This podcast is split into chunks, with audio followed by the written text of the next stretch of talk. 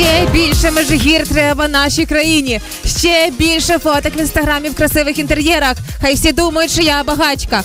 Ну, під таким лозунгом можна сказати, розпочнеться відкриття резиденцій е, чиновників, які зовсім скоро стануть магнітами для туристів і національними парками. Для меня на самом деле удивительно, что вот, например, Берючий остров. Так. Он был открыт всегда. Это заповедник, в который можно было попасть. Я там сам был на экскурсии, ездил. Но прикол в том, что на- там, как оказывается, есть прям э, домик, в котором Президентская можно кайфовать, резиденция. да, Да.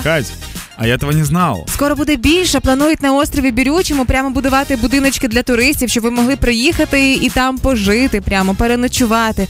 Дар'єш острів на всіх, не тільки він для президента. Ну такі в мене лозунги Я сьогодні. не уверен, что там нужен этот домик. Мы, когда- мы когда туда приезжали, там куча животных всяких диких, понял, бегает. А халабутку тобі збудують, щоб тебе дощ не намочив раптом. Не треба там цілий особняк. Ні, Да, ну ты просыпаешься от того, что лошадь Проживальского жует твое одеяло. така історія. Дальше. Залесье. Это под Киевом есть такая территория. Там также э, был раньше закрыта территория. Э, Теперь ее откроют и сделают там заповедник. Нац- Ну, не заповедник, а природный парк.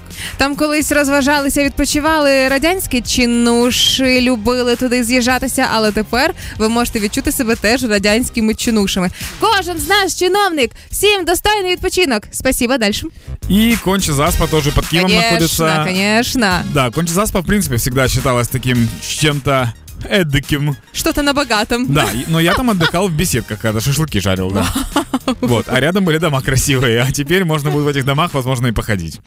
Тепер можна буде поїхати м, з екскурсією і знову ж таки на відпочинок. Все так само, як відбулося з Межгір'ям. Для мене Межгір'я це клас. Як тільки його відкрили для туристів і дали можливість бути з екскурсіями, всі почали повально їхати, красиво фоткатися. Знаєш, ці всі інстаграмні штуки. А тепер це спокійний парк, куди можна просто приїхати, покататися на велосипедах, на самокатах. І це коли не агресивно активні такі туристи, коли треба негайно побачити все, а прям розмірно, і там зовсім інше відчуття. Тому, якщо ви були, вибач, Денчика, в Межигір'ї колись на початку, як тільки його відкрили, рекомендую поїхати іще разок і відчути цю різницю. Агрессивно-активно уже все увидели, тем более они собираются сейчас кончить заспу.